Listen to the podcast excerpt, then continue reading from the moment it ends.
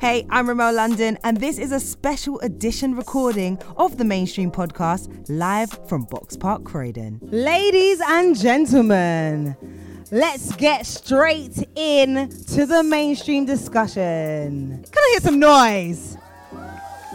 Good, good. It's good to have you all here. Um, if you didn't know, my name is Remel London. I'm a radio presenter on Capital XTRA every Saturday, 1 till 4 p.m.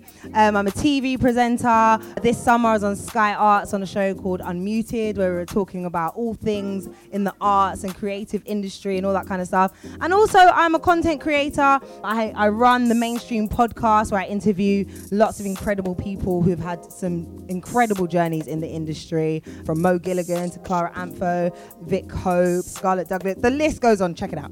Um, subscribe online. Um, but yes, today is also going to be filled with incredible people that I absolutely love, I absolutely admire, and they have been not only colleagues but friends and like confidants because in this industry you realize you do need a couple people that you need to lean on you might need some advice from. And this event is pretty much mirroring that. I want us to become friends. I want us to network. I want us to be able to lean on each other and ask the tough questions if necessary. So not too tough Don't tell me your personal business. No, I'm joking. Sometimes we do. But um, no, honestly, I want us all to learn from this opportunity. So um, if you're on socials, please at the mainstream UK. That's Twitter and Instagram. You can at me as well, Remel underscore London, and our lovely panel are going to introduce themselves. So let's welcome them to the stage. I'm just going to call their names and they can come right on up. So please welcome to the mainstream Annaliese Dayes, Will Njobvu. Sefa Nkyi and Marcus Bronzy. Welcome, welcome. Keep the round of applause going, guys. Phil, you can sit anywhere you want. I'm gonna I'm gonna be a little lower. Hello everyone.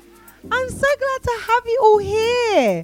This is so exciting. Um, I've met you all for different reasons. Most of it is radio or TV or online related. Um, so it's really good that you're all here, and thank you so much for being here.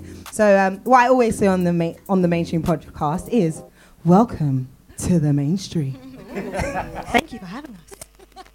No, I'm really excited to hear your journeys. Um, one thing about the mainstream is we always hear that everyone's entry point is different, everyone's reason is different and everyone's journey is different. So, if you could all just say who you are and explain what you're currently doing, maybe give a little background about how you got there as well, that'd be amazing. We'll start with you, Sefa. Hi. Hi, everyone.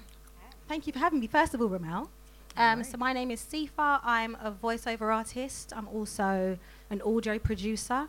And I run 4C Voices, which is a platform for up and coming, aspiring voiceover artists as well. Um, my background is radio pretty much I really desperately wanted to be a radio presenter and found myself falling into voiceover work as a career. So that's what I do full time now. Woo! Give up a Sefa. Hello, my name's Marcus Bronzy. I'm a presenter. I just want to say, um, Sefa, I've never had a chance to tell you this, but I want to thank you for being somebody who really inspired me to be where I am right now and what, do what I do. Thank you so much, like, because I got some choice words of advice from yourself and your co-host Lanique back in the day. I just thank you for that. Sorry, I know that's nothing to do with this right now, but I've not, not been able to say that since. But um, oh, and hello to my ex-radio wife as well. But we'll get. I'll let you explain that. Um, I'm Marcus Bronzy. I'm a presenter. I have a radio background, which is production and also presenting. So I've done everything from Make the Teas at 1Xtra all the way up to national radio shows at Capital XTRA. Was part of the launch. Was also at community station with Bang Radio with Remel, Sefa, and Annaliese back in the day. Um, and I launched a podcast called How to Kill an Hour in 2015. And it's turned into a platform now where we talk about tech and gadgets, and it's one of the leading black owned platforms that is in that area. Jeez. Yeah. give up a Marcus. Yeah, round of applause. Hey guys, I'm Will Njobvu. I'm a TV and radio presenter. My background is in journalism. That's where I started, but I'm also at Capital XTRA with Remel. Yeah. But, but yeah, and before Remel, Remel comes after, so we always have a nice gossip on Saturday afternoons. um, but you can catch me on Good Morning Britain. Sometimes I do the entertainment news there. My remit is very much celebrity news, entertainment. Uh, also hosted the Masked Singer UK spin-off show Unmasked on ITV Two and ITV Hub, and I used to work on the Jeremy Vine show too on Channel Five. Jeez, get from Will. Yeah. I don't know if I can follow that with the credentials, but I'll give it a go. um, hi, so I'm Annaliese Dayes. Um, I don't even know where to start. I guess my journey in terms of entertainment started modeling. Literally 12 years old, I started modeling. Um, I went on a couple reality shows that kind of gave me the platform to talk about fashion and beauty. Oh, you know, oh, Will, I'll tell you. I did. so I was on Britain's Next Top Model and America's Next Top Model, and I used that platform to talk about fashion and beauty. It almost felt like I knew I wanted to be a presenter from when I was 16, but it felt like you needed to be somebody or have some kind of platform to do it from. So I used that to start hosting a lot of live events. I hosted Clothes Show Live for like five years in a row. Um, yep, then the radio happened. Bang Radio with these lot. Yes, my radio husband over there. Um, we used to host a breakfast show on Bang Radio together. Um, then after that, I was on Heart Radio where I was hosting the Club Classics party show for like two and a half years. Where am I now? I am now at QVC. Um, so I'm a main presenter at QVC where I talk about fashion and swan about selling my wares. And um, I have a lot of fun doing it. Smiling, posing, and talking is what I say my remit is. That's what I do. And you slay every day. Oh, Give up for yes. Annaliese. amazing. Well, yeah, you guys gave us such an amazing intro. But one thing I know is that it doesn't always come come suddenly or you don't always think, oh, when I'm five, I want to be a presenter. Or when I'm, do you know what I mean? Like, I wanted to be a princess when I was younger. That I genuinely said that to people. I, I figured it out. Presenting's close enough. Get to wear nice, fancy clothes. Um, but for you guys, when did you first decide that you wanted to get into broadcasting, and like, what did you do about it? So anyone's free to answer this. I'll kick off. I um, went to the Brit School. Um, I wanted to do production, TV production actually, and I went into the Brits like just like gung ho. I wanted to do TV production, behind the scenes, everything, and then we had the opportunity to kind of pick extra courses, and on the board they had loads of different options you could pick, and I saw radio, and I was like, oh okay, well let me just pick radio. And I was what 16 at the time, and I picked radio as a side course and ended up leaving my main course to focus on the broadcasting course of radio. And that's when I kind of fell in love with radio and broadcasting. When I was like 16, 17, thinking, "Do you know what, this is what I want to do. This is like a bit of me. I can talk. and it's fun. I get to be behind the, um, the desk as well. I enjoyed all of that type of stuff. So for me, I remember that being my initial broadcasting experience, thinking that's what I want to do. Nice, nice. The Brit School definitely, definitely yeah. helped. Around the corner from here, Yeah, li- Yeah. oh yeah, yeah. literally. Marcus, how about you? Boy. Well, um, I think if I'm honest, like I, I used to listen to pirate radio back in the day, like so you know, like the old school gradual inside, Inside. inside, all of that stuff. And I was like, yeah, this has got to be me. So when I first could afford it, I like worked loads of side jobs to basically save up for my own pair of turntables. They play these black round things called vinyl. You lot might probably don't know about it. I know. Hey, listen, it's a compliment. Don't look at me like that. Um, but yeah, so we used to play play records, and I and I used to go to pirate radio, and basically back in the day, if you wanted to be on radio, you had to pay to be on the station. It was called Yeah. sub. Remember subs, Remel? Yeah. You know, you know subs, innit? Yeah, you had to pay your subs, and basically that was the fee that you paid to keep the illegal station on air. Because when the police came and took it all down, they needed to pay to put it all back again. Um, so I remember that being something I really wanted to do, and I was on a few stations that were in northwest London, and I really enjoyed it. And then when it came to thinking about how can I make a career out of it, I kind of had the similar thought to you, like production would be the right way. Maybe it's it's like maybe it's like telling my mum that I wanted to be a, a garage DJ weren't really gonna go down well in the house, but I wanted to be in production. Sounded a little bit better, and I genuinely liked the um, format of radio. So basically, that's that was my first bit of inspiration, I think. And then after that, obviously, there's community radio and everything that comes after that that I'm sure we'll discuss at some point. That's me. Nice, nice. Will. Uh, but to be honest, I, I'm, uh, since I was younger, I always, I always wanted to be on TV or in the media, but I wasn't sure what I wanted to do. Um, so when I was in college, my mum just told me to study business. I thought, you know what, I'll study business. I, di- I, I didn't know what the roots were. Then when I finished the business uh, at CNI in Holloway. It was a BTEC. I was like, mm, I don't business. It's just not giving, you know. like, like it just wasn't. It just wasn't really giving. It wasn't giving what I needed to. Do. So I was looking at all the courses. I wanted to go to DMU. Yes, I wanted to be uni, but I wanted to party, enjoy. But I said, all right, I'll go to DMU because I didn't really know what I wanted to do with my life. But I said, I'll study a course that I at least enjoy, and I thought media studies was good. Actually, when I was in GCSEs, I did GCSE media. I thought, all right, I really enjoy that, so let's do it. So I started doing media studies um, and journalism uni, and I really enjoyed the journalism part. And I was, I became obsessed with like the newspapers and the news, and like, but specifically like celebrity news and like entertainment news. So um, just when I was at uni, started doing work experience, all the tabloids you can think of, magazines, Heat magazine, Closer magazine, The Sun, The Mail, everything, just to really like see what that side of things were like. Then I started doing um, student radio, and I thought, hmm, if I could bring these two together somehow, and almost be like a broadcaster who talks about entertainment news, then Buddha Wham Wham, we make it happen. So yeah, so cut the story short, um, left uni, then started working in the news, um, where I wasn't doing entertainment, but I was doing like uh, crime and politics. So like I worked, started working for Channel Five, and I was like a junior journalist. So they would like send us to like the front doors of MPs at 6 a.m. and just like to get like ask them questions. Well, yeah, ask them questions when when they walk out the door, like get them to say what we want them to say. Sometimes we'd have like I had like really hard assignments where like you know um, someone had been shot dead and we have to we'd have to track down the families. And yeah, yeah, and then we'd have to get the first interview of the mum for the news for the evening news. So like proper like journalism. Um, but then I went into entertainment journalism and then got into radio and TV presenting. Wow. That sounds crazy. I'm so sorry. I'm not mad. no, no, no, but that's what journalism's. That's what news journalism is like. Please. I kept it light and fluffy, and I knew that from the get go. With the hardcore news, no, no, no, no, no, no.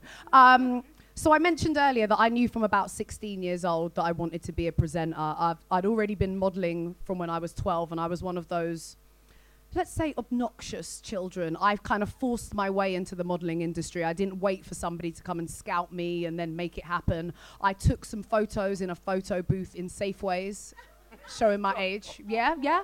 I found I found an agency in the yellow pages. Oh, not yellow pages. I, I mailed, snail mailed the photos to the agency, and then when I got a response, I made my parents take me. So I wasn't gonna wait around to kind of be scouted and that kind of thing. And I did uh, an AS level. Is that even the right thing? Is that what they were? Yeah, yeah. I did an AS level in media studies, and I was like, right, media. This is this is where I'm at right here. Um, and obviously, like. I'm going to talk for all of us here. Growing up in that generation of like T4 and those kind of presenters and that channel, and I was like, yes, yes, yes, the Black Alexa Chung is coming. That's what I used to think, literally. And I went to uni, I went to Westminster and I did media studies, TV broadcasting. And my idea of doing that was just to you know what, just in case the on screen stuff don't work out, let me make sure I've got a background and at least I want to work within TV somehow. Um, while I was at uni is when I got the opportunity to go on Britain's Next Top Model, and I was like, right, this is it.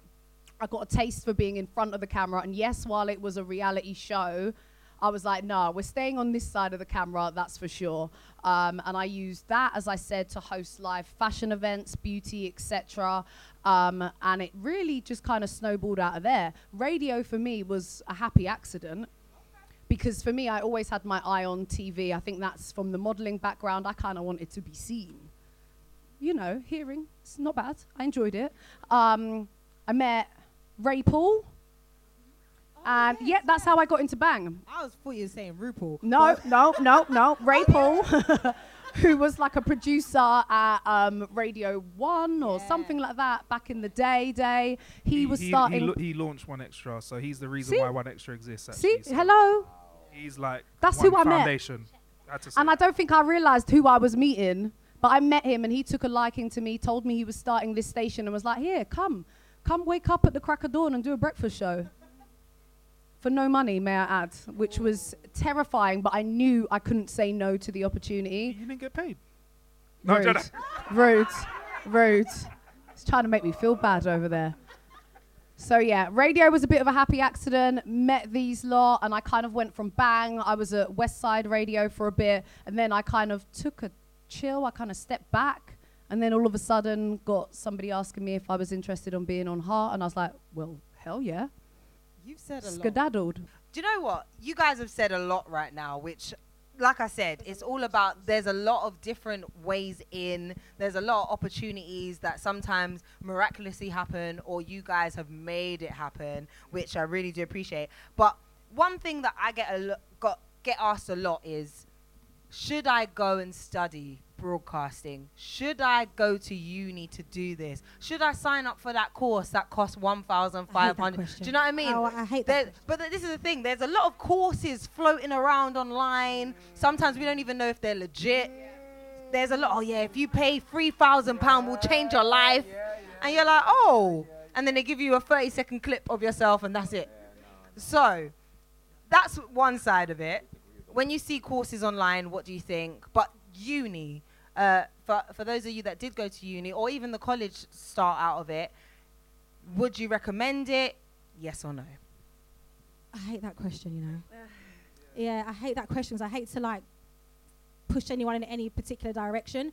I would say if you're gonna go uni, for me, I found I didn't really enjoy my uni experience.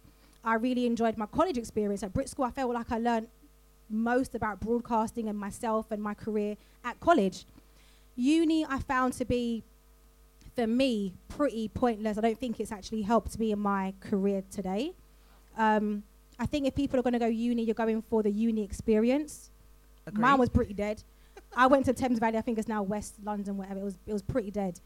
But um, in terms of what it taught me, to be fair, I did student radio there.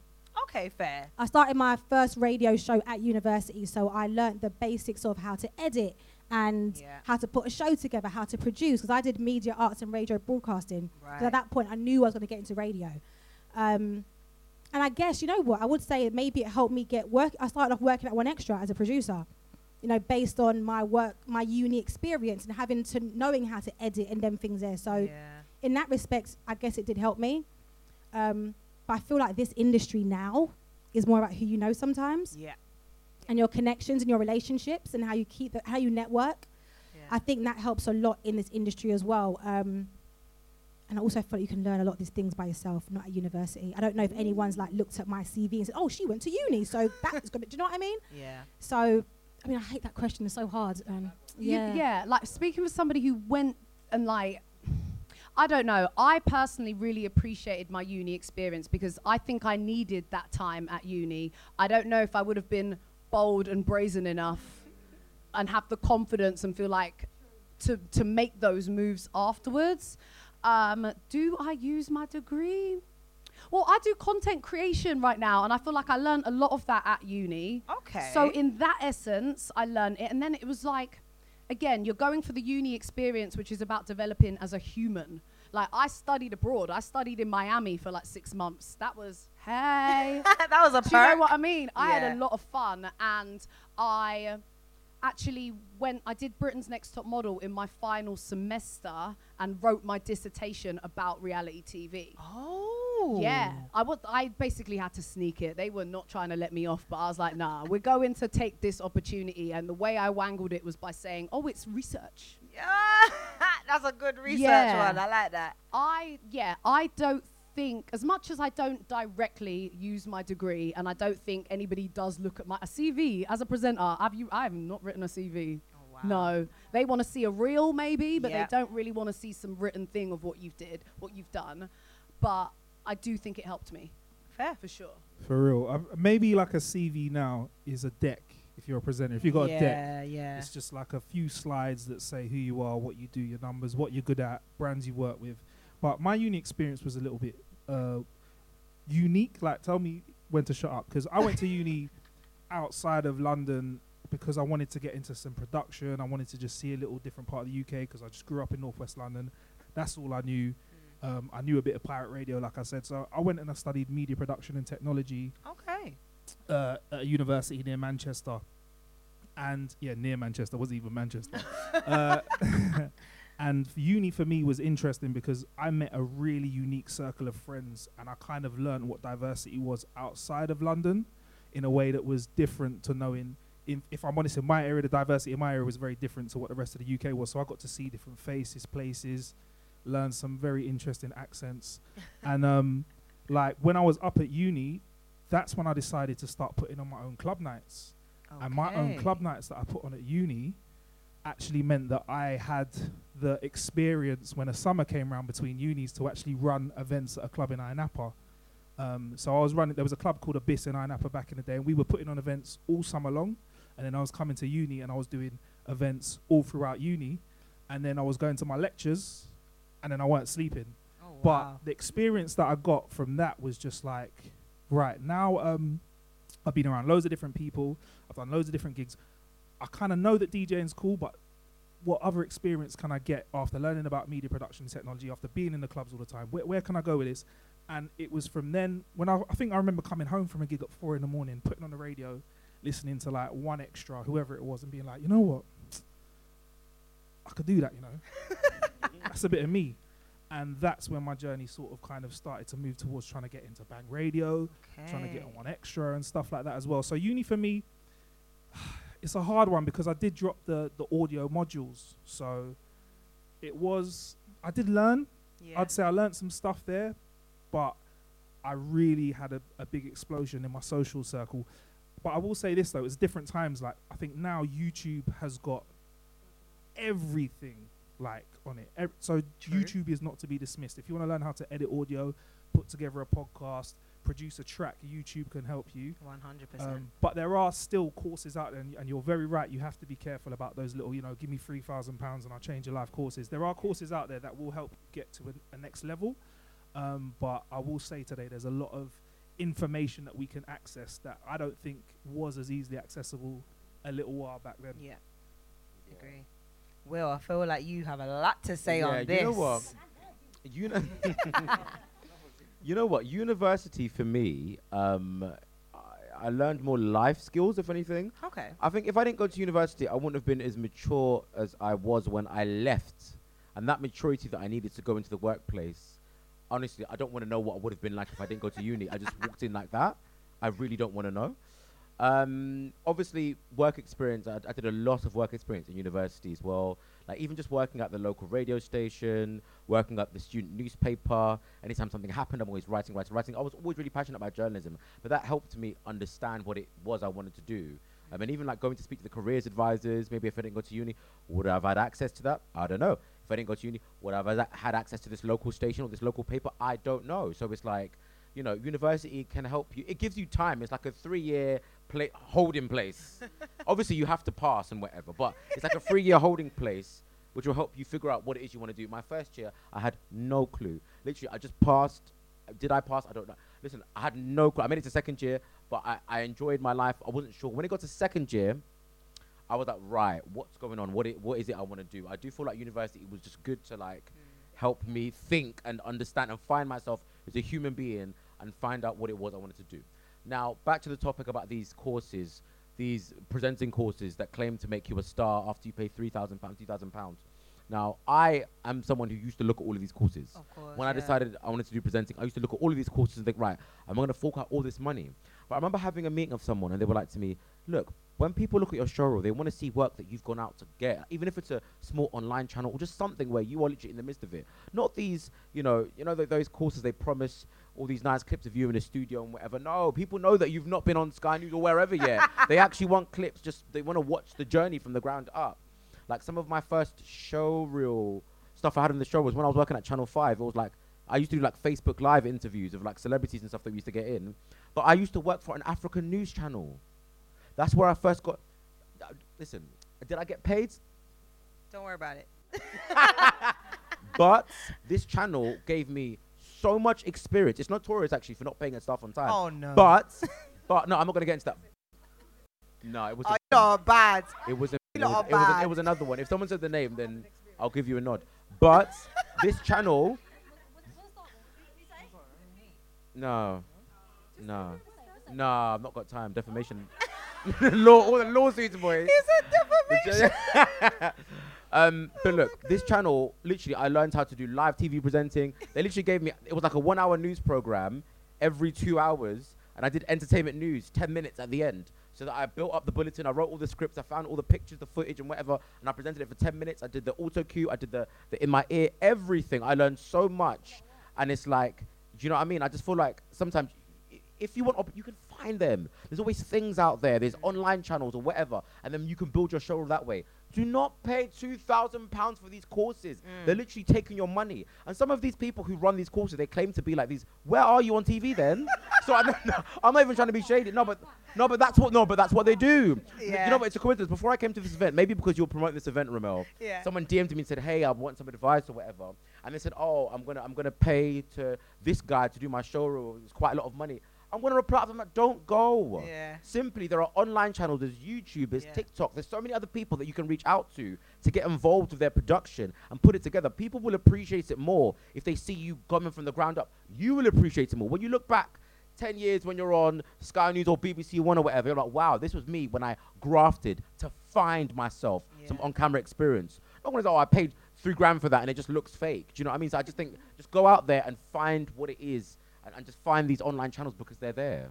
Hundred percent. Well, you know what? Can I just fur- further to that though? To to be fair, is it fair to say now that everyone's got the means, like you said? We were talking about this just before TikTok Yeah. stuff like that. You can reach bigger numbers than certain channels out there, Yeah, can't you? Yeah, exactly. Exactly. We spoke about this before as well. Like I was, I was saying that like sometimes I reach more people on my TikTok talking about entertainment news than some other platforms and some other things I do. Do you know what I mean? So it's like TikTok is there. Like if you want to be a presenter and you've got a niche, just start it. Do you know what I mean? Just wherever, whether it's YouTube, whether it's IG Reels, whatever. Like just start doing your thing online and just keep on growing, and, and people will appreciate that. Do we get onto the topic of agents? I'm, Of I'm ready. course I'm ready. Don't worry. do, Don't worry. Will. Don't worry. Of she's course loaded. we She's do, loaded. She's Will. loaded. She's loaded. I was just scanning through my notes, thinking, hmm, where should we go? I do like the the, the topic of uh, DIY, do it yourself, create your Mm. own platform, create your own brands. Like Mm. I've been, a, I've very much started my journey by just jumping on YouTube and just being like, "Do you know what? If you're not gonna make, if you're not gonna offer me a show, I'll make the show for you, and you can see at least a pilot of what I've got. So um, I'm gonna come to you, Marcus, because you're you're very successful at as a content creator, working with brands and working on numerous um, digital platforms. You've done TV, radio, all of that, and you now run How to Kill an Hour as a podcast and platform that looks at tech and all that kind of stuff. So for you, how? I think the main question for a lot of people that want to be content creators, how do you get those brand collaborations? How do you get started? Do you write? Do you, do you just cold call? Do you cold email? like, how do you get those those networks? You know what? It's an interesting one because I've got an agent as well, but I'm very proactive. So when you want to work with brands, and again, going off the back of what Sefa and, and, and Will said, and, and Lisa as well, like being proactive is the main thing. So I'll be honest, before I did got any real voiceover work, I just made fake voiceovers. I recorded a voiceover, like, and I thought, you know what? What voiceover will give me the peas? Um, let me do an Ed Sheeran advert, but let, what, let me do a Nas one because I like a Nas one. Let, let me let me show my, my variation. Let me show that I can do a rap voiceover for for when a single comes out. Let me do a, a mainstream one, right? Mainstream, boom. Um, Thank you. and and that's how I've started doing all of my work. I made fake brand work first. I made up the brand, I made my show reel, and I did it. Now that's to show that you can create content that is maybe.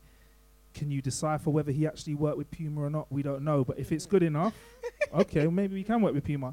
So that's a start, and then uh, how it work, how I've managed to work with brands over the years, and I think I'm very good at making sure that I extract value for money in terms of return of services, and I think we all know what that means. um, so yeah, my thing is, is I think for starters, you do have to reach out. But you have to know your levels, and and I don't mean that in a disrespectful way, but know your levels and be confident of your levels. So if you have a certain follower, if you, if you have 500 followers that are avid followers of, I don't know, can I? oh, let me just pick someone. Do you have a hobby, like or something? What do you do to something that's you do mar- martial arts, wicked. So do you post about your martial arts? Okay, but say you po- had a second Instagram channel where all you posted was martial arts, just mad kung fu kicks, chops, wing chun, all of that, right? Jaws are coming off. You have a following of 500 followers on Instagram that love martial arts. Do you know how valuable that is to a martial arts company or a sports company? Yeah? Not to a tim, well maybe to a timber company as well because of all the boards you're mashing up, all that kind of stuff. But like, all right, joking aside, like the, the you have a value audience that's to me it's I'd rather pay you that money for an advert, which is much more valuable because you have 500 people that like martial arts than to find some random person with a million followers that has not got a special niche and, and advertisers are wising up to that. So if you know your levels, your value, you bring that to them. So I was like, we like tech, we like games.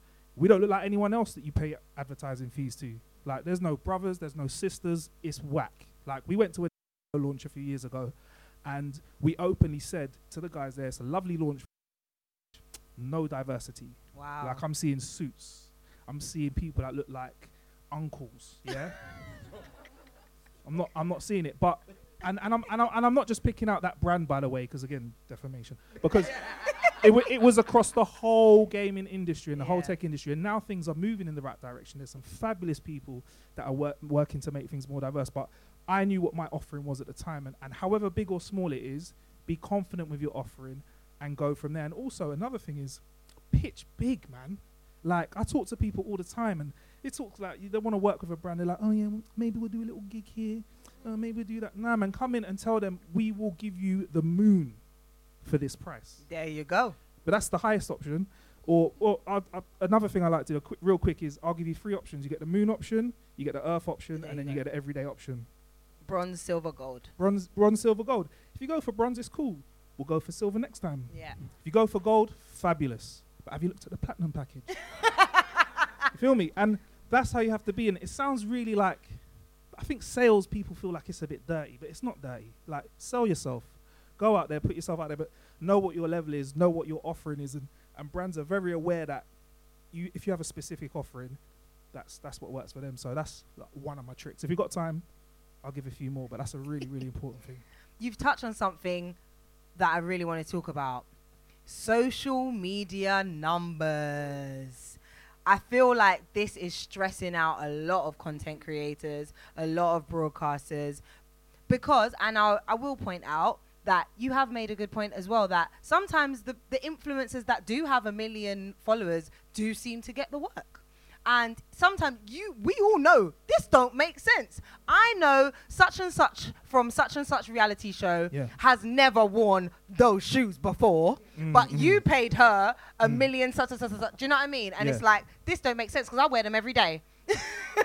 I will happily do a campaign for you, but they're just not coming because and I've and again it does go to that: are we not pitching ourselves right, or are we not, or we just, or is it the the fault of the the agencies that they're not looking hard enough? Yeah, like, yeah. what what are your all of your thoughts on this? Sorry, I, I want to jump in again because I feel very passionate about this. Yeah, the agencies are shit. They are. They're horrible, horrible people that only want to employ their friends, right? Ah, But I don't cry about the game. I'm like, let's play my own game. Remel, um, when I talk to you a lot of the time and we have a catch up, what's one thing I'm always saying? Oh, Remel, can I pitch you for this? yeah. Remel, can I pitch you for that? Remel, I'm gonna get this deck. Can I use that picture there? Or do you want a different picture? Sit, no, sit. I'm, I'm like he that. He does. And I'll pick, yeah, I'm, I'm pitching the heck out of everyone because if you were to take all of our social medias and add them together in the room, yes, we're not all martial artists, like I'm saying, but our reach together is fantastic. We could put that reach together, sell it to a brand. There you go. Now we're probably going to have more impact than one person because if we're on Instagram and one person posts one thing, it might be seen by a few people. But if we all post something, that's trending capacity now. Mm, You know what I mean? And, and so that's another thing I do is I, I gather up loads of people and I'll put them in a pitch together. And I think some of the times when I've lost pitches is because someone else has come along and just got an even bigger group of people and pitched them. And I love that. Do you know what I mean? So that's Yeah. uh, that's really important with social media. Forget numbers can be important for people singular, but if you want to combat that, get a few people that are in your industry that are on the same level as you, or maybe even someone that's better than you. yeah. Yeah, pitch them. I want to come to Annaliese and Will on this one as well because you know, as face fronting uh, talent as well, I'm sure it can be frustrating when you see the next batch of such and such reality show come. I mean, especially for you, Annaliese, you actually went on a reality show. before they started blowing up, basically. like Britain's Next Top Model was 12 years ago, America's was 10 years ago, so it was like uh, there wasn't even Instagram. Yeah. Um, uh, yeah, way before. Exactly. I missed the boat on that one. It's fine. Um, for me, especially within the last year that we've had lockdown, etc., I've had to take a look at what I'm doing content-wise. There's a few things that I wanted that I've just kind of held on that I wanted to say is like, If you want to be a presenter and you want to be in this industry, first things first, somebody should be able to see that when they open up your Instagram, your YouTube, Facts. your whatever, your whatever. Don't be saying that you want to be in an industry and somebody can't clearly see that. And I don't Facts. mean hiding. I mean, like, get your videos on your Instagram. Be popping on your stories. Like, it doesn't matter how many people are seeing it. Mm, What's Facts. important is that it, you look like you're passionate about what you want to be doing, because that's going to be the first step to get anybody's interest. Then, in terms of the whole game, in terms of the followers and all of this, and your content and your likes, it's stressful. I'm not going to lie. But one thing I have learned is that, you know what? Um, it's not important to focus on the numbers. Yeah. Share your content, share your opinion, share what you have to say, and the people will come. What's it like the mountain and the I don't know. There's some. yeah, thank you. That one. So- What's yeah. it? What is it? Sorry. What was it? There's a Yeah, the mountain to Muhammad and something. What? We'll something. go- what he not said. important. We'll you Google make that your in our own content time. and people will come. Is what I'm saying. Yeah. Um, because as soon as you start getting bogged down in, oh, what will they like? I'm going to start posting this for this. It comes super inauthentic. And That's the true. main thing that gets you somewhere, especially on social media, is being who you are. Rega- you got to find your tribe. Keep on talking about what you want to talk about, and those people will find you. Doesn't matter how niche it is. So don't think that you have to be somebody and be like that person that you're seeing with the loads of likes because it isn't going to work for you. You've got to be authentic to who you are. Absolutely. And Yeah. you know what? Just to like jump on that as well. I say that a lot in the voiceover industry. A lot of people who come to me who want to get into voiceovers, I'm always like, okay, so where can I hear you? And be like, I, I go on your social media and I don't see anything. I don't hear anything. I can't hear you, which means no, your clients can't hear you either. So they're never going to be able to find you.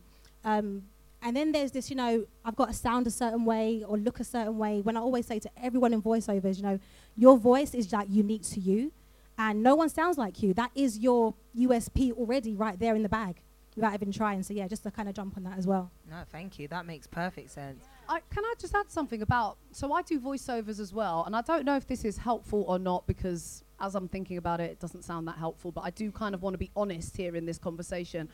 I have been trying to present since I was like 20, let's say. Um, I s- tried to get a voiceover agent for years and years and years and years and just kept on hearing no, no, no, no, no.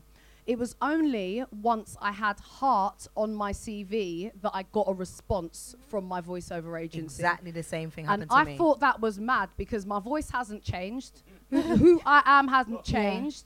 But it felt like they needed Yeah. that confirmation from some kind of commercial And aspect I before they just a me lot on. of people feel that as well. However, I'm not on Heart, and I'm not on QVC, yeah, but I have an agent. boom. So it's there doable. That? Do you know what I mean? Yeah, I might, well, I have an agent, and that was based on a bit of tenacity and a little bit of luck and a bit a bit of push as well. Um, and I think a lot of people they get so bogged down with the I've got to be you know well known or famous in order to get that agent. I'm not sure. You said you tried for quite a while, Yeah. and FYI, 4C Voices, we're going to be the agency soon, and we're not going to be looking for celebrities. So, so do you know what I mean? So Please do tell us a little little bit. things, you know your what I mean? But Please do um, tell us a bit more about your journey yeah. into voiceover and then 4C Yeah, yeah, Voices yeah. because I feel like that's really important that everyone Yeah. knows how. So, like I said, I wanted to get into radio. That wasn't going the way I wanted it to go. So, I knew I kind of wanted to get into voiceovers. Um, I ended up, long story short, winning a competition that someone came about, saw on Facebook for my agency to this day that were looking for new voices. wow. Um, and I honestly thought, like, you guys, oh, they're not going to listen. Who am I? They're not going to take me on. I'm trying to do radio. This, that, and the other. What's going to happen? And turns out, out of thousands, it came down to my one voice. Jeez. So I'm like, I might be all right at this, you know. you know what I mean? I sort of gassed myself up and just going base, just keep on going forward. Right with 4C, it's about giving people the opportunity to realize that you don't have to be well known or famous. You just have to have a great voice, have some vocal range, have a bit of push.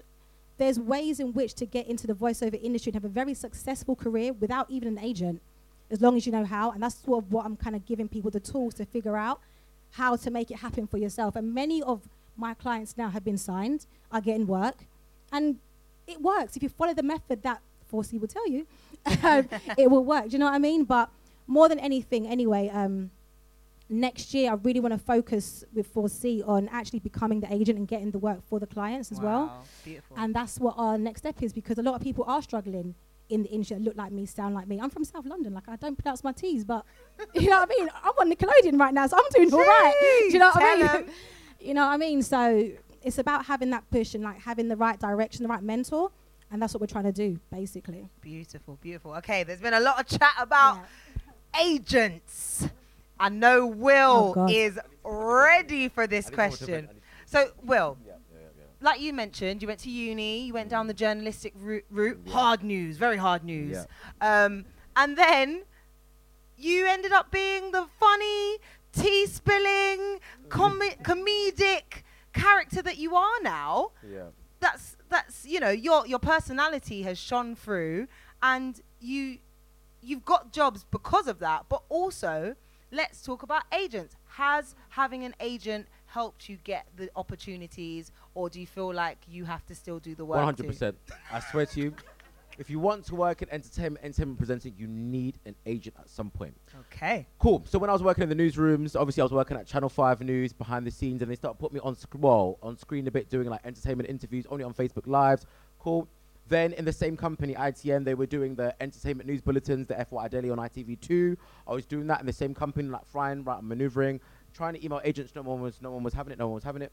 Then in the same building, I started co-hosting on the Jeremy Vine show on Channel 5 That was the furthest I could get myself. It was literally I could I didn't have any more contacts past that point. Even though that's live on Channel Five, Yeah. it's daytime TV. Uh, back then, even though I've been doing Good Morning Britain recently, recently I was emailing Good Morning Britain. I was emailing this morning. I was emailing everyone. No one was even giving me the time of day. Wow.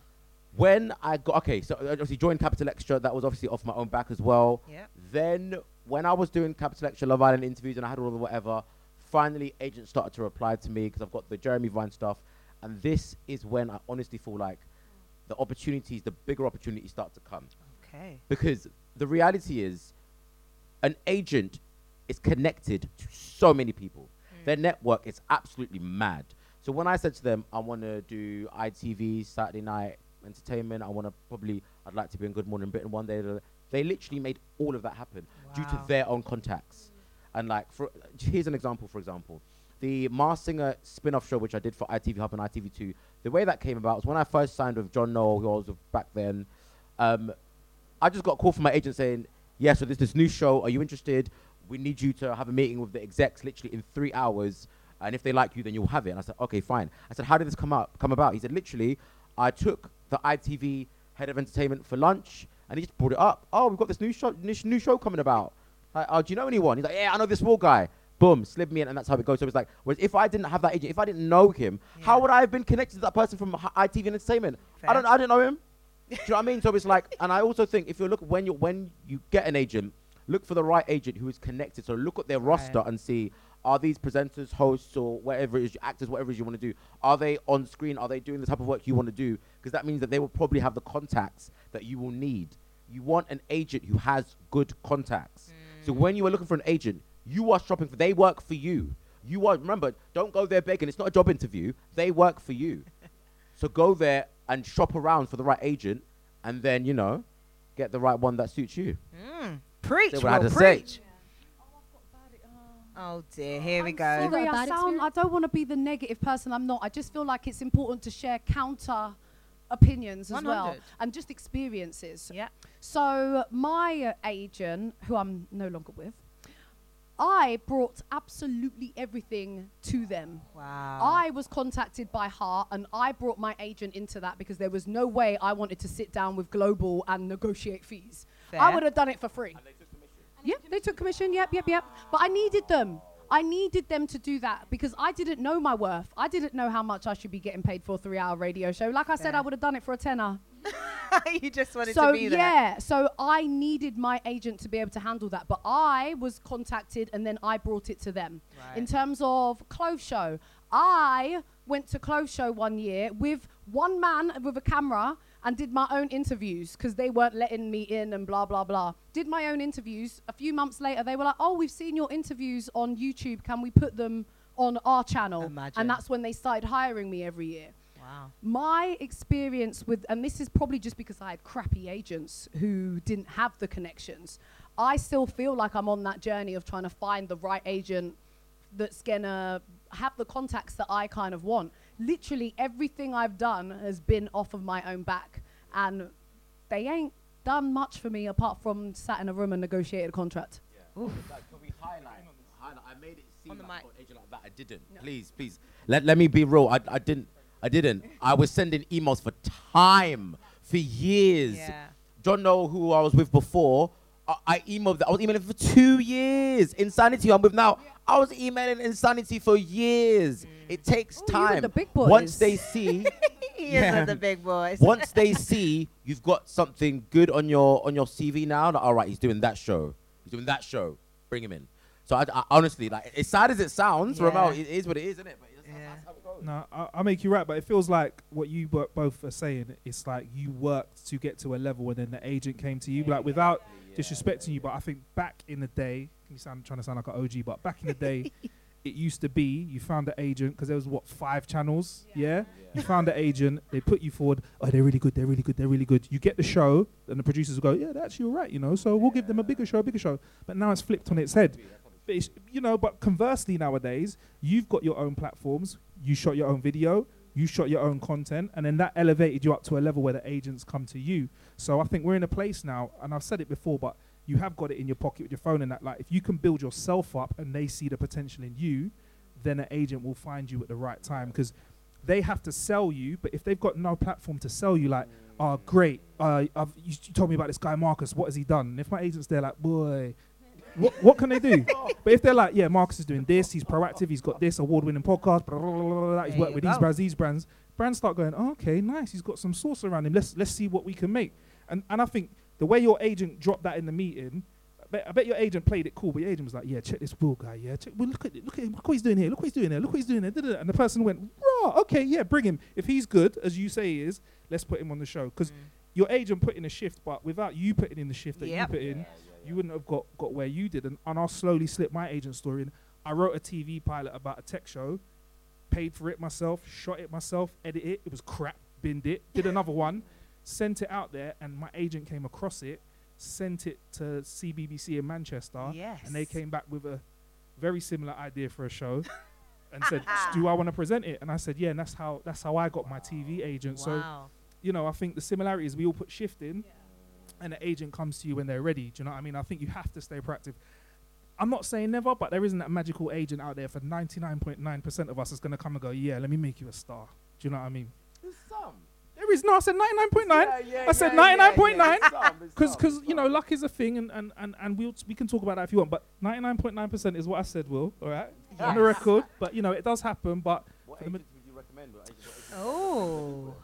I think you got Insanity. Ah, yes, Will's doing well, so insanity is the one. I think for an agent, you've got to find one that works for you, that understands what you you want, Yeah. wants to make a roadmap for your needs, and has not got loads of people on their roster that looks and sounds like you and does the same stuff as you.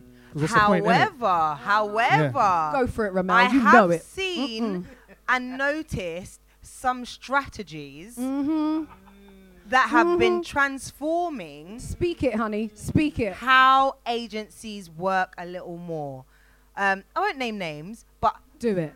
no, no, no, defamation, contempt of court.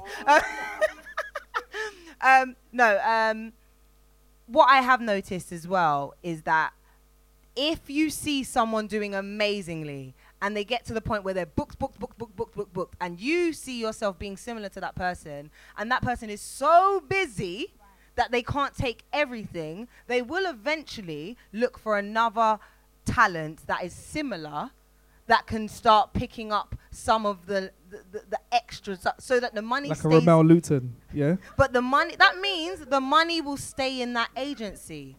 When when Linda doesn't take that job, they'll take Lucy because Lucy is like Linda, and because Linda's I'm too busy, they'll be like, oh well, we've still got Lucy.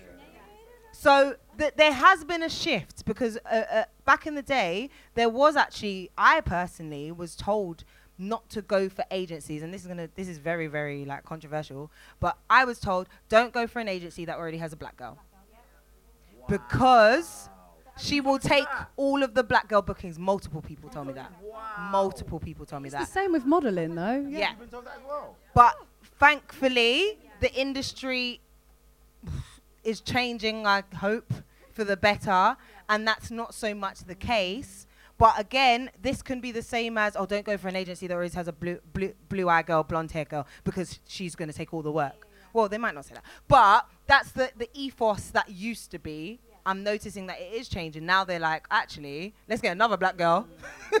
because we're not our other black girl's busy, we can still use her. yeah, So, so th- again, there doesn't seem to be a specific formula, but I'm noticing patterns in the industry where the work is staying within certain agencies. So there is that. I just wanted to add something in, something that I've actually realized, just for like some of the main agencies.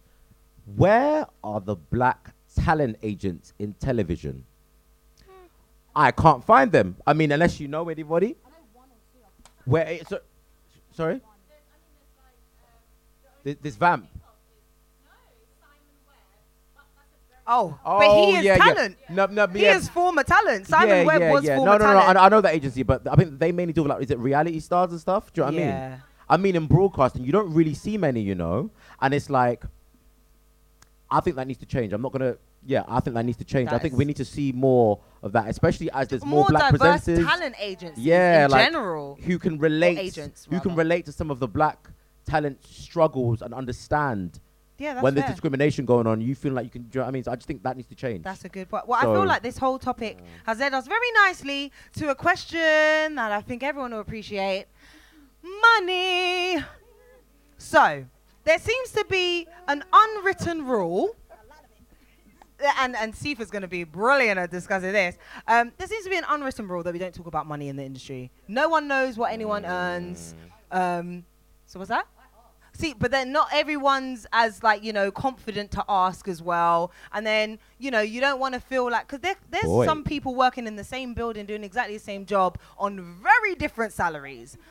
So, Boy. yeah. So let's talk about money. When did you guys realize that there's money to be made, and how did you go about making it? Money resides where the money resides. again, again, for me, the time I realized that there was money in entertainment was when I took a step into the, I- the entertainment space in ITV. I said, all right, cool, here is. In television, I think, in my opinion, that's where I've earned the most money. Okay. In, in, in, like, and voiceover and television. Right. That would, that's, oh, that's Oh, we love a voiceover. We do. Love a voice but over check. but do you know what? I feel like the issue is those roles are so golden. You know this, Remel. Those those those roles, ITV entertainment spin-off show, or if you're hosting The Voice, like, those roles are so golden. Like it's, it's like a it's like a small little inner circle of people who only know when those jobs are going. So it's like they pay, but it's almost like again, you sadly have to know the right people. Yeah. And there's also a lot of nepotism in this industry. Oh, there are some people, not naming names, who are Will, defamation of character. name Defamation of character, please. Libel. Not naming names, but they are literally in some of the most high-paying jobs in the entertainment industry because their parents are celebrities or whatever. And it's like, how I can't, you can't even beat that. you can't even beat that. Like they're like, it is what it is. So it's kind of just like you've got to fight to get into those spaces. But I guess back to the topic of having a good agent, really. but Um, without having an agent, for example, you can't I- reach those jobs without an agent. I, am I'm telling you, it's mad. Well, there's also the side where if you're just starting out, because I know there's people in, at different levels in their Yeah. broadcasting career right now, and some people are like, you know, oh, I've been offered travel expense. Oh, I've been offered this. Oh, I've been offered that. Like, when do you draw the line? Do you think beginners starting out should do things for free? In re- y- for This is travel the debate that we should have right now. When You said you should? do you stop? You should, yeah. Controversial. Everyone looked at me with daggers too. I, I, I'm, I'm gonna say my opinion, and again, I did do a lot of free work. Yeah. Bang! I was I waking think up we all the did. crack Bang of was free. We all worked for free at Bang. Like, Yeah, 100. Unless I- someone got paid that I didn't know about. there's a point that you have to eventually work out your own value, and even t- like to this day, I still think, oh, what's my day rate? Oh, let me try and bring that up a little. What is it? What is the figure that I should give? But in order for you to get to that point where you have that confidence and know your value and know what your swag is worth, or your sauce, I should say, like how tasty it is, you got to do the work for free. Yeah. And you like for me, I realized when I one of the years that I was hosting at Clothes Show Live, I realized I'll just tell you outright, and I was gobsmacked. They paid me eight hundred pounds a day, and it was five days in a row, and I was like, I am bloody winning out here. and I thought, wow, if they're willing to pay little old me this, who just put up some YouTube videos, the scope of this mm. is insane. Yeah. If I get some experience behind me, if I build up my tribe, if I do this and do that, the scope is actually kind of insane in Yeah. terms of how much you can earn. It's like as long as a piece of string. But like I said, that was literally one of my first ever presenting jobs. Eight hundred pound a day, five days. Mm. That's all right, you know. I was like, okay, all right then. And I think you, it, everybody's, it, everyone's different, and especially depending on what your niche is. What is it that you want to do as a presenter? Which they always, they always try and pin you down. They don't want you to just be a presenter. Apparently, Yeah. you got to find what is your thing, Your USP. your USP. Yes. Exactly. No, no, no. You need to. You do. You do. But for so long, I was just like, I just want to talk. Yeah. Just pay me to talk. And it took a while before I found that fashion was my fair, thing. fair. Sefa, I feel Talk like to it's a little bit more specific in the voiceover Yeah. world. It is. Um, I think when I, I mean, I don't think I've done any voiceover jobs for free. To be hon- apart from, to be fair, lies. Before I got an agent, I did a couple for free. Okay, fair. What, couple- fa- favors? Favors and oh, do our jingles, and which they're still using to this day. Someone needs to cut me a check. that much I do know. yeah, yeah. Um, but voiceovers is um, it's a very lucrative business, and certain brands that I see say on, F it, Mandy, for example. A lot of people, a lot Oh. of brands on Mandy, they tend to like a lot of my clients come to me and say, "Look, I've got this audition or this job through for a big brand, a big brand name, but they're paying me like seventy five pounds for the hour," and I'm like. Minimum voiceover hour, hourly rate, you're talking 200 to 250 for the hour minimum. Tell them, That's please. standard. And that's without the usage. And that's without the usage on top. Tell them again. Do you understand? That's without the usage fee on top. Do you know what I mean? So if a brand's going to be using my voice for three months or six months or a year, there's a fee allocated mm. to that amount. I'll, I'm going to give you an amount for a job that I recently auditioned for, didn't get because I ended up going for a celebrity. Ugh. It was for just. It was for. ju- I was going to say it how it is. It was for Just Eat. Um, you know, Love Oh, Island. Snoop. Snoop, go ahead. No, I'm I'm joking. not Snoop. not Snoop. Not They want- Snoop. Not they wanted Snoop. Sefa to rap. They wanted me to rap. They took Snoop. Although they did take a rapper, to be fair. Fair enough. Although they did take a rapper, but it wasn't for Snoop. It was for Just Eat, and um, it was.